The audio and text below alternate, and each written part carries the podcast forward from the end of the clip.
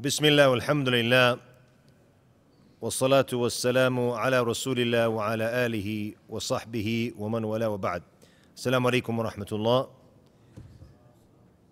We'll continue inshallah ta'ala from the lesson that we started last week reflecting on the ayat of or about Ibad al-Rahman from which surah in the Quran? From Surah Al-Furqan. And we said that last week we wanted to count them. So perhaps some of you went home and did your homework and reflected on the ayat as we requested, and you counted them, inshallah ta'ala. And we're going to continue to count them today uh, as we continue to reflect on these sifat or these characteristics of, of Ibad rahman And as we mentioned last week, it's very important that we take out the time to reflect. When Allah subhanahu wa ta'ala said, Ibad rahman and the servants of Ar-Rahman, the most merciful subhanahu wa ta'ala, and then he starts to list for us their characteristics and who they are. It's very important if we want to be from those who are close to Ar-Rahman subhanahu wa ta'ala. And we want to be from those who receive the mercy of Allah, that we reflect on these characteristics and we reflect on our actions to see where we are from these characteristics. Last week, how many of these sifat or characteristics did we mention? We explained how many of them last week? Three of them, alhamdulillah. And we'll continue today with the fourth one when Allah subhanahu wa ta'ala said, وَالَّذِينَ يَقُولُونَ رَبَّنَا اصْرِفْ عَنَّا عَذَابَ جَهَنَّمَ And those who say, O oh our Lord, avert from us the punishment of Jahannam, the punishment of hell. And making dua that Allah subhanahu wa ta'ala saves us and diverts us from the punishment of hell, which the fire of Jahannam, as it was confirmed in the hadith, is how much hotter than the fire of the dunya. The fire of the dunya, is it hot? It's, it's hot. None of us can handle it. SubhanAllah, may Allah protect us. How much hotter is the, is the fire of the Jahannam? 70 times hotter, as the Prophet ﷺ said. And the fire that we see, which is 70 times weaker. But yet it's still a great reminder the fire of the dunya. When you reflect on the fire, as Allah mentioned, when He said, Subhanahu wa ta'ala, أَفَرَأَيْتُمُ النَّارَ الَّتِي تُورُونَ And have you seen the fire that you ignite? أَأَنْتُمْ أَنْشَأْتُمْ شَجَرَتَهَا أَمْ نَحْنُ الْمُنْشِئُونَ Is it you who made the tree grow, or are we the grower? نَحْنُ جَعَلْنَاهَا تَذْكِرَةً وَمَتَاعًا لِلْمُقْوِينَ We have made it a reminder and provision for the travelers. The fire, we made it a reminder. When you see the fire of this dunya, it reminds you of the fire of the hereafter. It reminds you that if your actions are not in accordance with what they should be, that this is where you're going in the hereafter, to this fire, the fire that you see day in and day out. And that's why Allah subhanahu wa ta'ala said in the verse after that, فَسَبِّحْ بِاسْمِ رَبِّكَ الْعَظِيمِ So exalt the name of your Lord the most great. A act. Act. Act while you have the opportunity, while you have the chance. And that's why our beloved Prophet sallallahu alaihi wasallam said, فَاتَّقُوا النَّارِ وَلَوْ بِشِقِّ تَمْرَةٍ Fear the hellfire, even if it's with a half of a date. Do as much action as you can, no matter how small it might be. I was reading a couple of years ago, and I found that one of the Salaf, the early Muslims, he said that Allah created the fire as a rahmah, as a mercy. And I, reflect, I didn't understand it in the beginning. How could it be mercy and the creation of the hellfire? But then when I started to reflect on the meaning of what he was saying, it's a mercy to know. It's there, it's created. And this is going to be the outcome for those who turn away from Allah subhanahu wa ta'ala, those who are disobedient from Allah. So it's a mercy that you know that if you're not going to be obedient, this is where you're going to go. It helps you stay in line. It helps you do what you're supposed to be doing. It's a reminder to you, as Allah mentioned in the ayat. When you look into the dua of our beloved Prophet sallallahu alaihi wasallam, we find many du'as where the Prophet wasalam would seek refuge from Jahannam, seek refuge from the hellfire from them in the end of the salat, what do we say? That at the end of the salat, end of the tashahud, we're supposed to seek refuge in four things. What do we say at the end of the salat? Allahumma inni a'udhu bika min adhab jahannam. The first thing, O Allah, seek refuge with you from the punishment of the hellfire. And then from what? ومن عذاب القبر. And from the punishment of the hellfire. ومن فتنة المحيا والممات. And from the trial of life and death. ومن فتنة ومن شر فتنة المسيح الدجال. And from the evil trial of the Masih Dajjal, the Antichrist. May Allah subhanahu wa ta'ala protect us from all of these fitan. And may Allah protect us from the hellfire and from the punishment of the graveyard of Bil Alameen. From the du'as that the Prophet ﷺ used to make, a very simple dua, but very powerful in its meaning. When he would say, Allahumma inni as'aluka al-jannah. Oh Allah, I ask you al-jannah. وما قرب إليها من قول أو عمل. And whatever brings me nearer to Jannah from a quote, from a statement, or from an action. And then he would say, وَأَعُوذُ بِكَ مِنَ النَّارِ And I seek refuge with you from the hellfire. وما قرب إليها من قول أو عمل and whatever actions will bring me closer to the hellfire subhanallah because what's important is seeking refuge from the hellfire, asking Allah the Jannah, but also the actions that are going to help us get to Jannah and to help us refrain and stay away from the actions that will lead us to the hellfire. Then Allah subhanahu wa ta'ala, in the end of the verse, described for us Jahannam with one of the many descriptions that came in the Quran. Inna adabaha kana gharama. That the punishment is a permanent punishment, not something that will ever end The one who enters there will be tortured eternally. Just as the one who enters into Jannah, he will be in na'im, in pleasure eternally. إنها ساءت مستقرا ومقاما Indeed, it is an evil settlement and residence. This is Jahannam. The fourth characteristic that they seek refuge from adhab jahannam.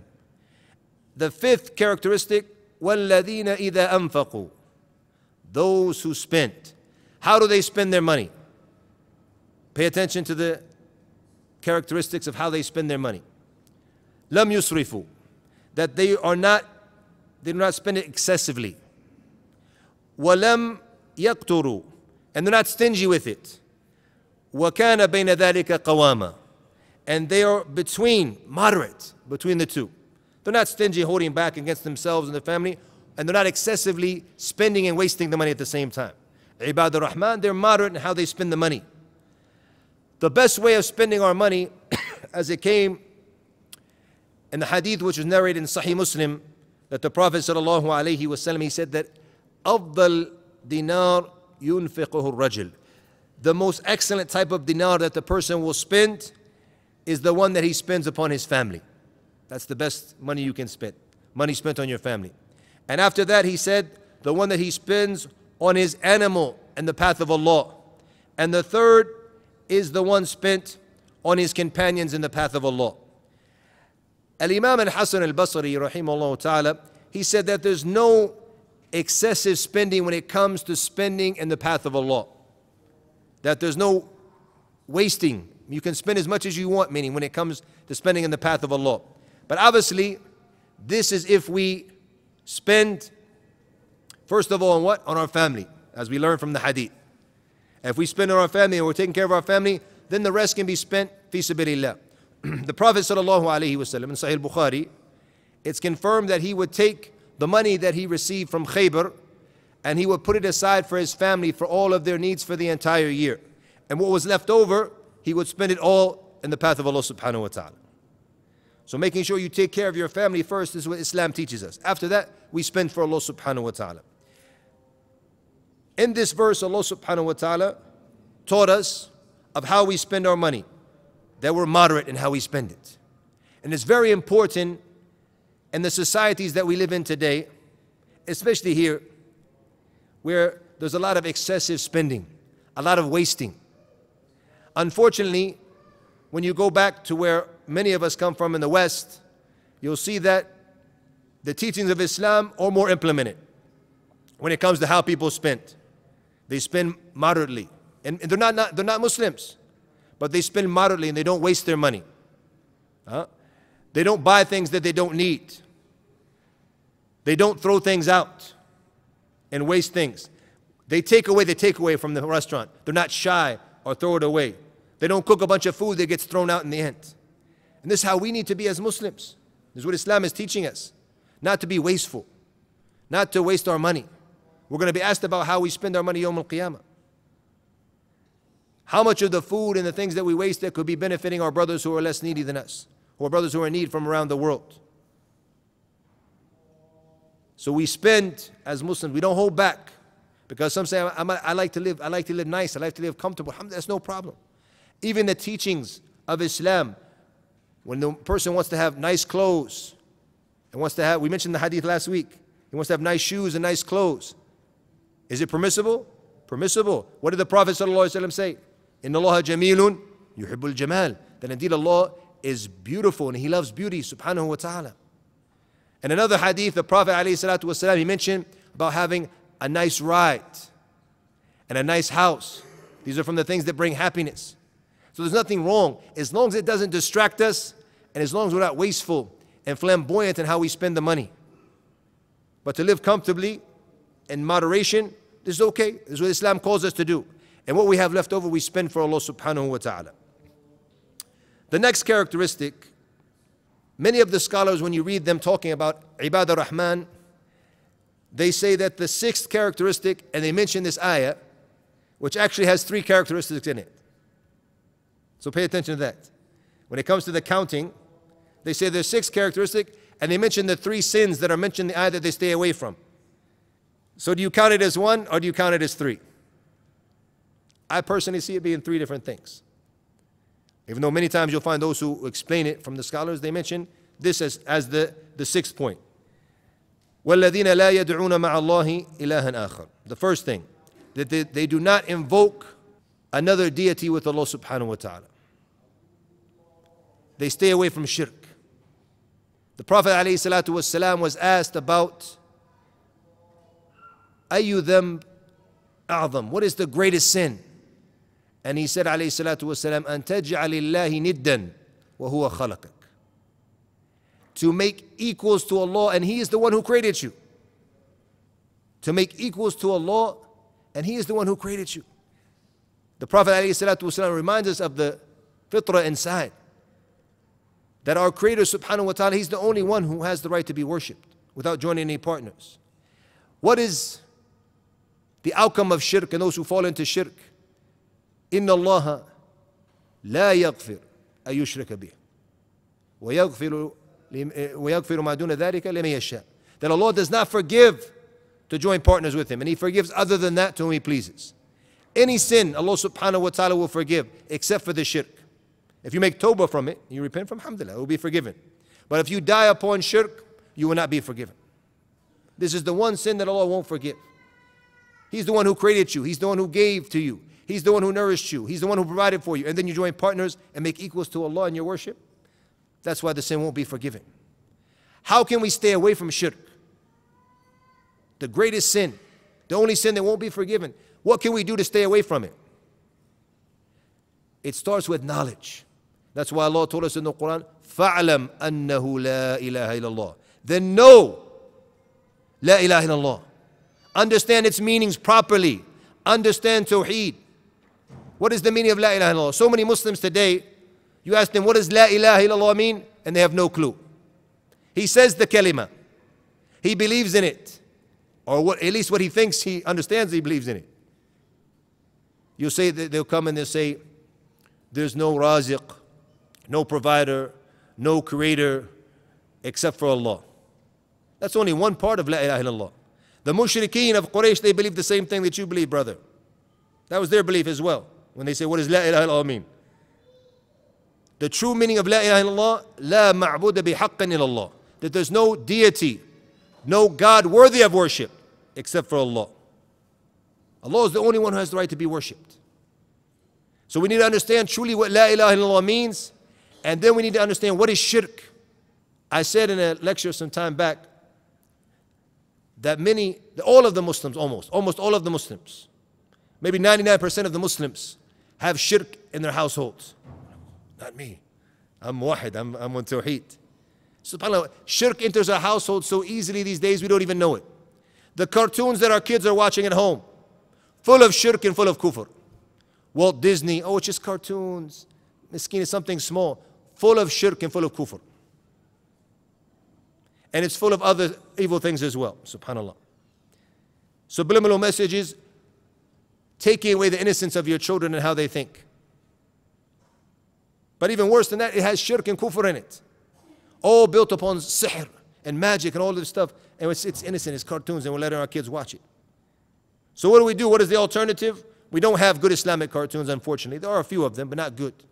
So at least you sit with your children to know what they're watching. And don't just let them open the TV and watch anything that could be harming them and could be taking them out of the fold of Islam if they believe in it. Be careful. And that's just one example of how shirk spreads. But how do I know? I have knowledge right away. When I have knowledge, I see that this is kufr, this is shirk. I know it. I can't accept it as a Muslim. So it starts with knowledge and being able to protect yourself and protect your family so you have strong tawheed and you don't fall into shirk. The next characteristic ولا يقتلون النفس التي حرم الله إلا بالحق and they do not kill the soul which Allah has forbidden to be killed except by right. How many types of killing are mentioned here in the verse? I'll reflect, ya. How many types of killing? And they do not kill the soul which Allah has forbidden to be killed except by right, that which is right. First of all, what does it mean by that which is right? What type of killing can be right? Is, any, is there any type of killing that's good? What type of killing? Like what? Execution, the qisas. If someone is a killer and he gets killed, that's ayn al adl. That's, that's, that's true justice. If someone is a killer, then he gets killed. That's, that's, that's, that's being killed with something is right. If you're defending yourself, you're defending the, the, the Muslim land that you live in, it's attacked and you have to defend. That's it. That's, that's something that's permissible. If someone comes into your home and wants to kill you and your, and your, or your family and wants to steal from you, and he's coming at you, coming at your children, is it permissible or not permissible? They say shoot him in the leg first, huh? But inshallah, and he, maybe hit an artery or something and he goes out, Allahu alam. But in this case, it's permissible. You're defending yourself, defending your home. So that's, that, these are, are, are examples of things that are right on the battlefield, if it's something that's qisas, these type of things, they're, they're, they're righteous and a, and, a, and, a, and a kill that's acceptable in Islam. But uh, we, and we understand from the ayah, even though it mentions this one, we understand that there's another one. Even though it's not mentioned directly in the verse, only one is mentioned, but we understand right away that there's a type of killing which is what? Which is unjust. Which is what? Killing an innocent individual, uh, killing someone who's a dhimmi, the ones who are in the Muslim countries from other religions who have the right to be there and they're given the right to be there.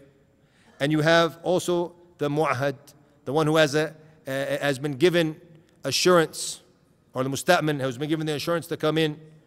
Uh, the, or the mu'ahad is the one who has a, a treaty between them and the Muslims. The mu'ahad, the one who has a treaty between themselves and the Muslims. He's safe, not allowed to be harmed. The musta'man, the one who's been given permission to enter into a Muslim country. Some people come and say, well, they shouldn't be here in a Muslim country. That doesn't give you right to harm them. And that's not your, your it's not upon you. Yom al Qiyamah, Allah is not going to ask you about that. Who asked the people in charge about that, but not you. So since they're in a country that you're in, that's a Muslim country, and they've been given, like we say now, a visa to enter. That means he's a musta'min. He's been given permission to enter from the government. That means he's safe when he enters into the Muslim country. And he's not allowed to be harmed. All of these things are, unharm, or, haram for a Muslim to harm any of them. SubhanAllah, when you look in the days that we live in, that the killing has become such so widespread, the Prophet ﷺ, he mentioned this, that at the end of time, it becomes so widespread that the killer won't know why he's killing, and the one who's killed won't know why he was killed. And if you look at another hadith, which was narrated in Sahih Bukhari and Sahih Muslim, the Prophet ﷺ, he mentioned that the last hour will not come until certain things happen. From them, that religious knowledge will be taken away. The ilm will go away. Secondly, earthquakes will become more frequent. Time will pass quickly, afflictions will appear, murders will increase, and money will overflow amongst you.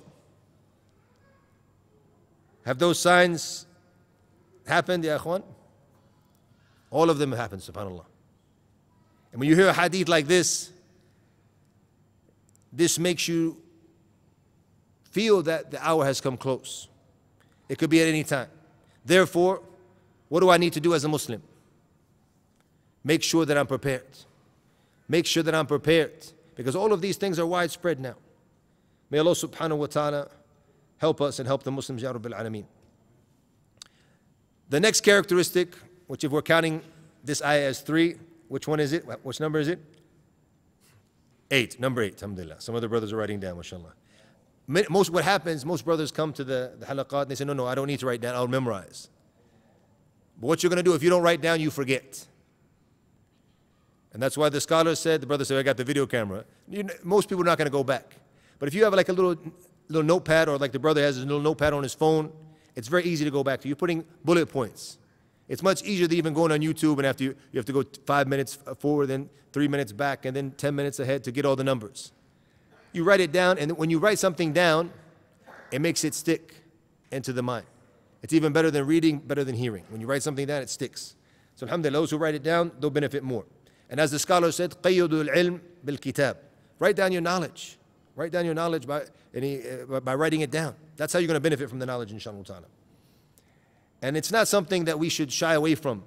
Even if it's on the phone, if people like to go, you know, the new school, or like the brother going old school. Imam Ahmed, rahimahullah ta'ala, he was walking, and he used to walk around with the ink pen. You know, they used to dip it into the, the, the, the, the feathered pencil or whatever it was, or the pencil, the stick, into the what? Into the, uh, into the inkstand, and they would write. So he walk around with this, and he's Imam Ahmed, the great scholar of Islam.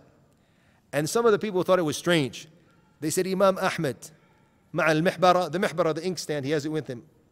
And he said, with, with pride, he said, mihbara ila al-maqbara, that I have the inkstand with me, the mihbara, until I go to the maqbara, to the graveyard. I'm always going to be writing, I'm always a student. There's no shame in that. Alhamdulillah, that's how we benefit from the knowledge. So it's, it's better, inshallah, hopefully next week, brothers will come, inshallah ta'ala, with, uh, and it's better, actually physically writing is better than the, the, than the, the telephone. And what happens on the telephone, as you're writing, other things pop up, notifications pop up, and then you become distracted. Unless you put it on flight mode, inshallah ta'ala, and then you write with it.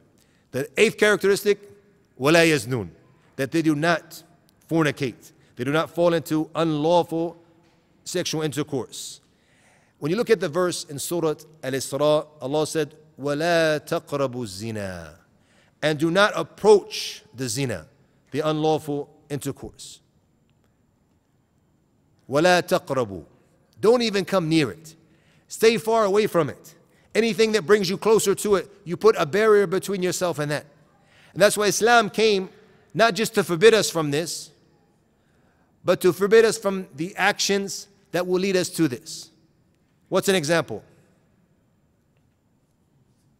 Free mixing. What else? Lowering the gaze. What did Allah tell us in Surah An-Nur? Tell the believers to do what? يغضوا من أبصارهم. That they lower their gaze. What does Allah say immediately after that? After the command to lower the gaze? ويحفظوا فروجهم. And that they guard their private parts. And the verse which comes after that, for the sisters, what did Allah say? To tell the mu'minat, يغضضن يغضضن من أبصارهن that they lower their gaze ويحفظن فروجهن that they lower their gaze and they protect their private parts why did Allah mention the private parts right after lowering the gaze because this is where it all starts by looking at that which is haram by free mixing as our brother said when Islam forbids free mixing and the Prophet ﷺ said إياكم والدخول على النساء beware of going into the houses or the places where the women are, mixing with them. Because even if there's no attraction, there's nothing, if you mix, you're going to see something that's going to entice you sooner or later.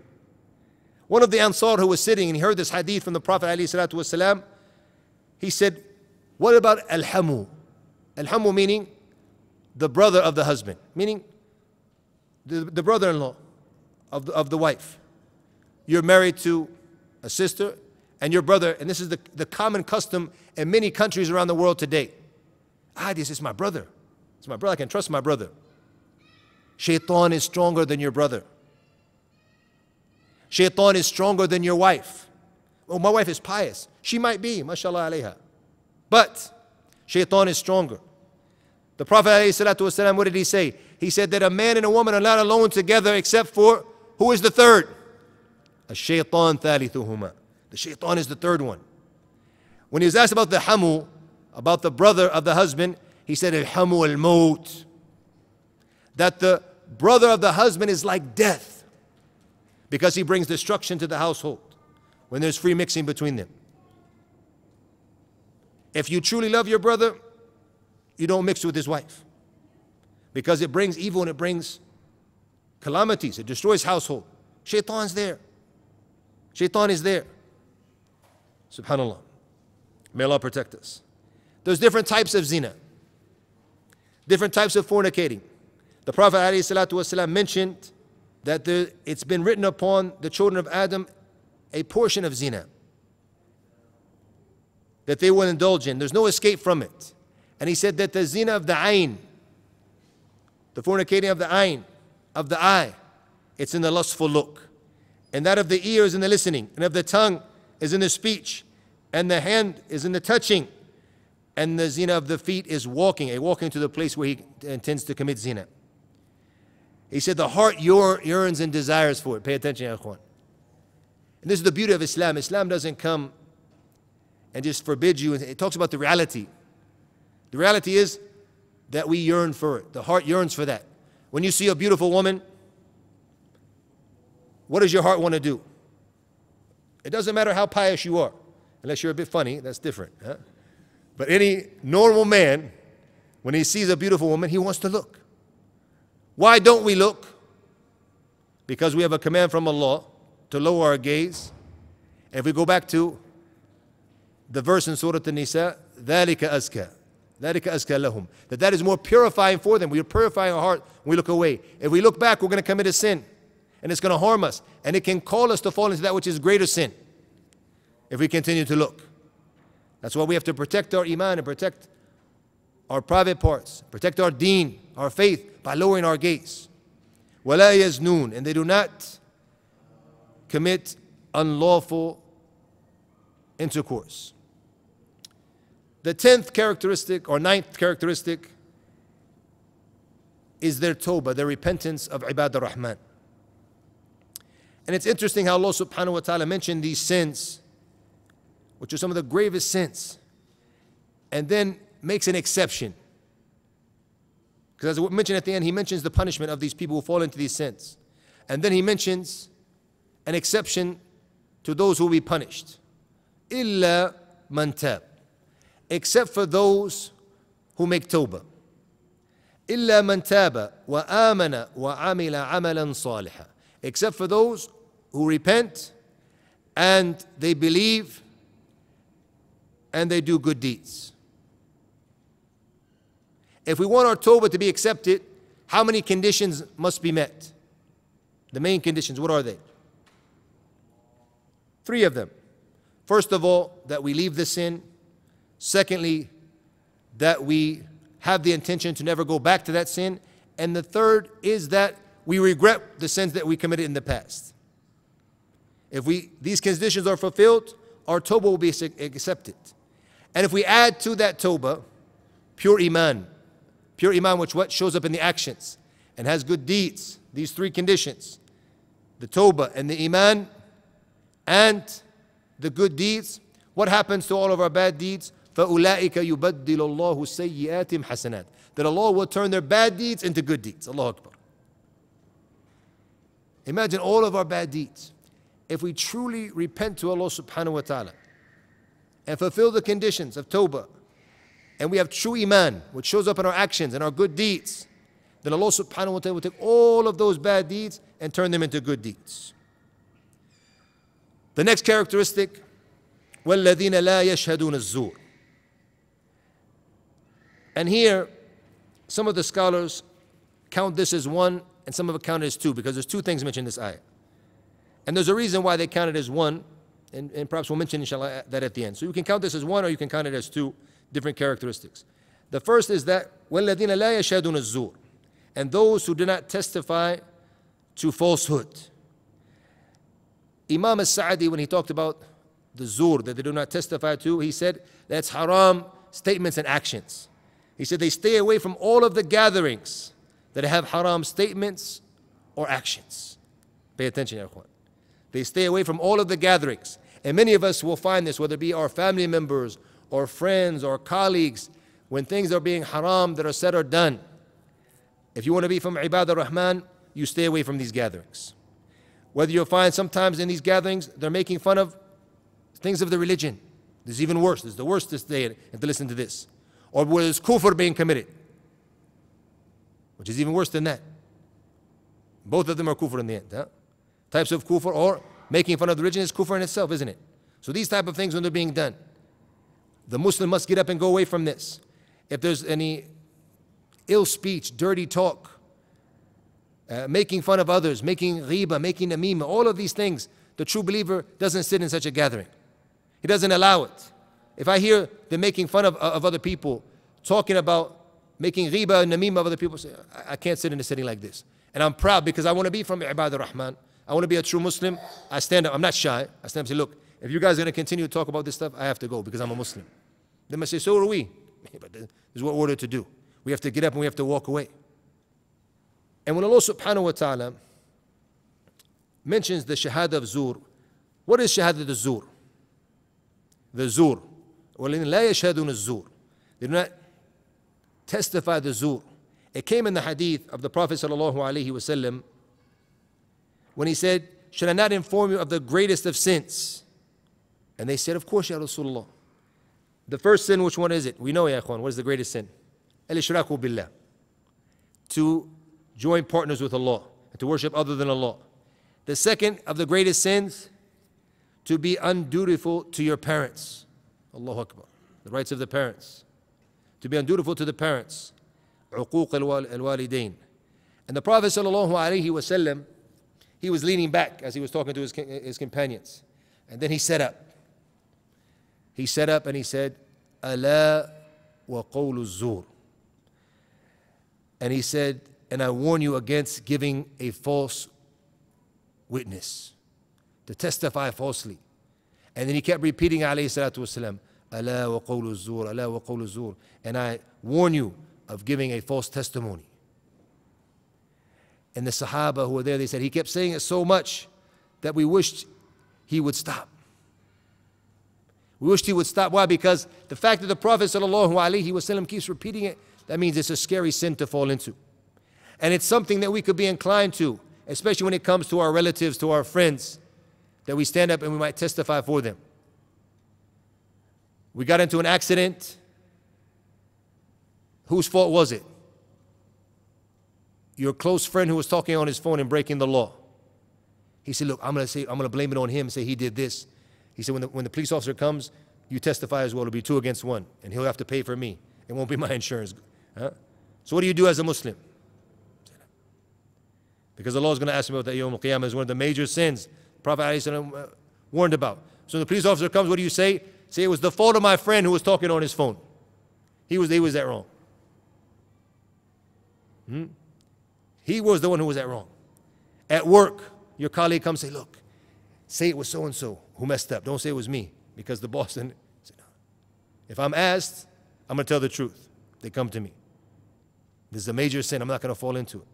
I'm not going to be held accountable for that Yom Al Qiyamah.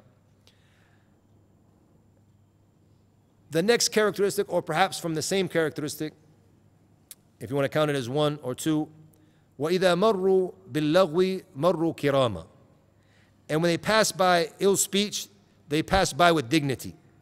And when Allah subhanahu wa ta'ala says, they pass by, what do you understand from this? They pass by it. Meaning, were they there in the gathering? They weren't in the gathering, but they passed by by coincidence. You're in a location and you pass by such ill speech. You pass by such zur, people saying ill things or doing ill acts, unacceptable acts. You see it, you hear it. How do you pass by? You pass by with dignity. You don't pay attention to it. Recently, I took my kids out to play at a park. I think it was one of these international uh, things where they have different nationalities coming. There was a certain nationality, and they were doing their traditional stuff up, singing and dancing with music and stuff like this, and men with, with even with beards jumping around singing uh, and stuff like this. Subhanallah. I happened to walk by. The exit was there. I had to walk by. What can I do? So this now I have to walk by what with kirama, with kirama. I have to walk by with with dignity. Lower my gaze. Try not to listen to what's being said, so it doesn't stick into my mind, and walk by. You walk by an area where people are dancing, singing, drinking. You'll see it. I was in a Muslim country recently. It was late at night. I was walking with my family. We walked by an area where people had their beers and they're out drinking, and the music was very loud. We have to walk by, lower our gaze, not look, seek refuge in Allah subhanahu wa ta'ala, walk by with dignity. This is the way of the believer. The origin is that the Muslim does not attend any type of gathering like this, where anything haram is being said or done. This is the origin, the origin, the asl. But if he happens to be a place, in a place where haram is being said or done, what does he do? Speaks up, makes inkar, if he can stop it. And if he can't, then what does he do? He leaves. If you can speak up, if you can stop it, maybe if you're someone who's the head of the family, you can, you can physically stop it. If someone comes into your house and is listening to music from, from, from your children or something like that, and you don't allow music in your household, you can go turn it off, can't you? That's your right. And when something is done that is haram, I walked into a brother's house a couple of months ago, practicing family. I was smelling as smoke. I was like, what, what is it? bro, what is this, man? It's like really stinks, you know. I mean, I know they don't smoke. I mean, I, I wouldn't. And he said, there's a sister. Astaghfirullah. There's a sister who visits my wife, who smokes. My wife is shy to say anything to her. I said, Bismillah ar-Rahman ar-Rahim. This is your house. This is your mamlaka. This is your kingdom. You guys are in charge here. This is your house. If someone enters your house they follow your rules. You say smoking is haram, smoking is not allowed. You're not going to smoke in my house. Can I get an ashtray? You can get out if you want to smoke. not in my house. No way.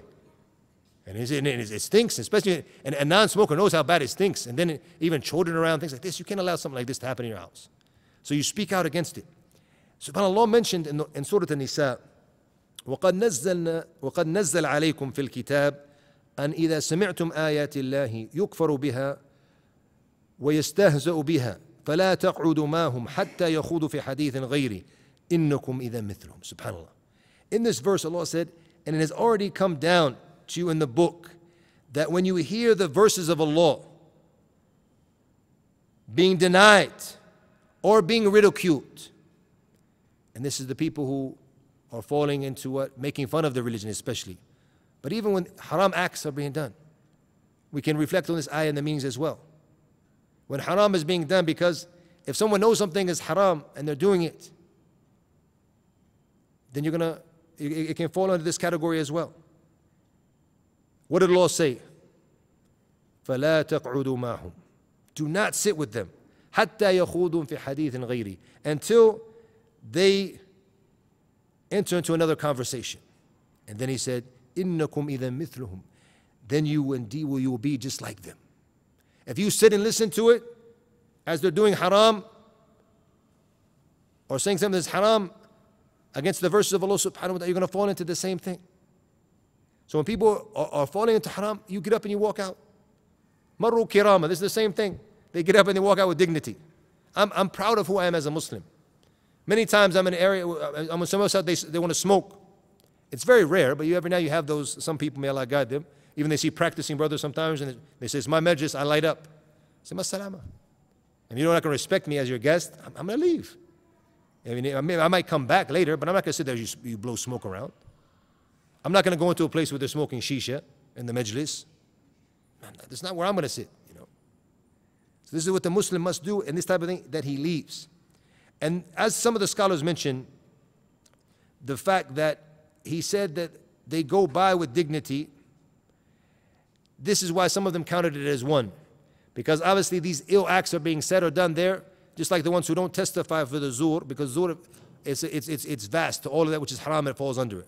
So if you go past that, and that's why they counted it as one. So it could be two characteristics, it could be one.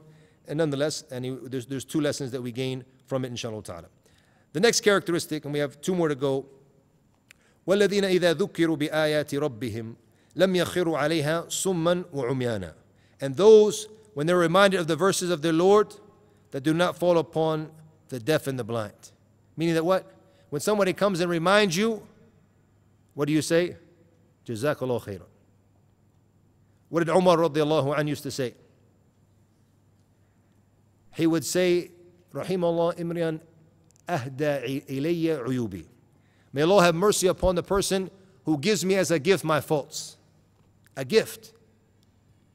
Because as the Prophet ﷺ said, Al mu'min miratu akhihi. That the believer is the mirror of his brother, the reflection of his brother. Meaning that we advise one another. It doesn't matter who you are, what status you are. If I'm a teacher and I make a mistake and someone comes and tells me, I say, Jazakallah khair. Say, you made a mistake in something you said in the lecture. Say, Jazakallah I'll fix it. I'm happy to hear that. I won't make the same mistake again. But if he didn't tell me, he was shy to tell me, what would happen? I would give the lecture again and make the same mistake. And I would give it maybe a, a, a fifth time and a sixth time, and all around the world I'm making the same mistake because my brother didn't correct me. I would say, who are you to correct me? I'm the, I'm the sheikh, I'm the teacher. I said, Jazakallah khair. If it comes to you, you benefit from it. You take it as something constructive, something beneficial for you. You accept the advice. فذكر فإن الذكرى تنفع المؤمنين Allah tells us remind because the reminder benefits the believer you're the one benefiting when you're reminded we come to these lectures even though there was heavy traffic it was difficult to get here for some of us but we made the effort wise to be reminded we came here for the reminder we come to Jum'ah tomorrow for what? To be reminded. Not just to fulfill an obligation, but to benefit from the reminder. So if someone comes to you with something beneficial, you accept it and you take it. The last characteristic mentioned, which is either 12 or 13, depending on how we counted the other one. وَالَّذِينَ يَقُولُونَ Once again, from their dua. We mentioned the dua. The first one was what? That Allah would protect them and, and avert them from what? The punishment of Jahannam. Here in this dua, they're saying, رَبَّنَا هَبْ لَنَا Ya Ikhwan, it's very important that the du'as from the Quran, we focus on making them in the dua that we make to Allah subhanahu wa ta'ala. We understand its meanings, and then we make dua to Allah subhanahu wa ta'ala through these du'as. We look in Surah Ali Imran, رَبَّنَا لَا تُزِغْ قُلُوبَنَا بَعْدَ إِذْ هَدَيْتَنَا What an amazing dua. Oh our Lord, don't make our hearts go astray after you have guided us. We learn this dua from the Quran, we learn its meanings, and we implement it in our dua to Allah subhanahu wa ta'ala. Here from this dua, ربنا هب لنا من أزواجنا وذرياتنا قرة قرة أعين واجعلنا للمتقين إماما How many things did we make dua for in this verse? Pay attention. O our Lord, grant us from among our wives and our offspring comfort to our eyes and make us an example for the righteous. How many things? Three things. We made dua for our, our wives, for our children, and we made dua that Allah would make us an example for the righteous. When it comes to making dua for our family, by being thankful to our wives, it starts with that. SubhanAllah, I remember one family where the wife and the children, they'd always say to the father, Jazakallah khairan. And when the wife would do something, the husband would say, Jazakallah khair. May Allah bless you. Barakallah fiki. What did she do? She did something was her wajib. It's something that's the agreement they have. She takes care of the ministry of what? Interior. And he takes care of the ministry of exterior. Huh? Outside. He brings home the food. He's coming home from the grocery store. He has to do this. It's compulsory. But when his wife says, Jazakallah khair, may Allah bless you for all the efforts you do for the family. Yes, salam. She makes dua for him. She comes and she puts the food in front of him. This is the agreement they have that she's going to do this. And he says, Jazakallah khair, may Allah bless you. In the morning, she wakes up to iron his clothes so he can go to work looking good, looking proper. And he said, Jazakallah habibti. May Allah bless you. Has a huge impact, ya akhwan. To constantly make dua for them. That's in front of them, but even more so to make dua for them when they don't know. In your sujood. To make dua for all they do for us. To make dua for all the khair. Because the khair for your spouse is the khair for your family. The good for them is the good for the entire family. And then making dua for the children. All throughout the Quran, Allah gives us examples of the Salihin making dua for their children, of the prophets making dua for their children. Unfortunately, nowadays, many people make dua against their children when they mess up. May Allah not give you tawfiq. May Allah not help you because you messed up and you did this. Beware of that. Because the dua of the parents, as it came in the sunnah, is what? Mustajab. It's accepted. One of the du'as that will be accepted from Allah. And the Prophet ﷺ, he forbid us from making dua against our children. Perhaps the problems that their children are facing is because the dua they made upon them. Always make dua for them, no matter how bad it might be. Allah yahdik. So what you did wasn't good. May Allah guide you. May Allah help you. May Allah help me with you. okay? But never make dua against them, no matter what. Always make dua for them. And you see this example throughout the Quran of making dua for the children. Even if your children are pious, ya brothers and sisters. So my children, alhamdulillah, they're good. They pray five times a day, they stay away from haram, they uh, get A's at school. Alhamdulillah, they're doing good. Make dua that Allah will increase them, make dua that Allah will keep them firm. Make dua to Allah that when they're tested, because they're going to be tested like everyone, make, make dua that they're going to stay firm. Because now maybe at home, they're not facing challenges. When they face challenge in the future, they need the dua. SubhanAllah, one man, in a beautiful story, he said, I went into my mother's room to show the status of the mother. I heard my mother making dua for us, and she was in her sleep. She's sleeping and making dua for her children. Because it's in her heart, it's in her mind. So she's making this dua even as she's sleeping, subhanAllah. And this is the true parent constantly making dua for the success of their children. At the end of the verse, وَجْعَلْنَا لِلْمُتَّقِينَ إِمَامًا And to make us an example for the righteous. What does this mean?